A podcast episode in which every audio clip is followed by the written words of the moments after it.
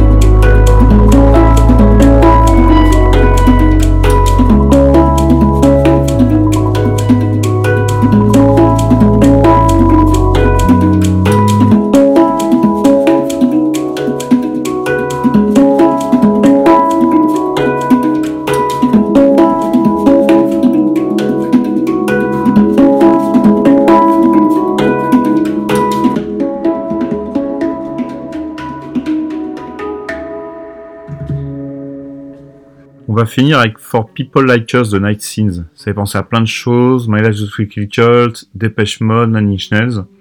Et d'ailleurs, juste après, on écoutera Nine Inch Nails. Enfin, pas juste après, parce que entre les deux, on aura une curiosité. Un truc que j'ai découvert dans un récent épisode de Black Mirror, et je vous laisse découvrir ça.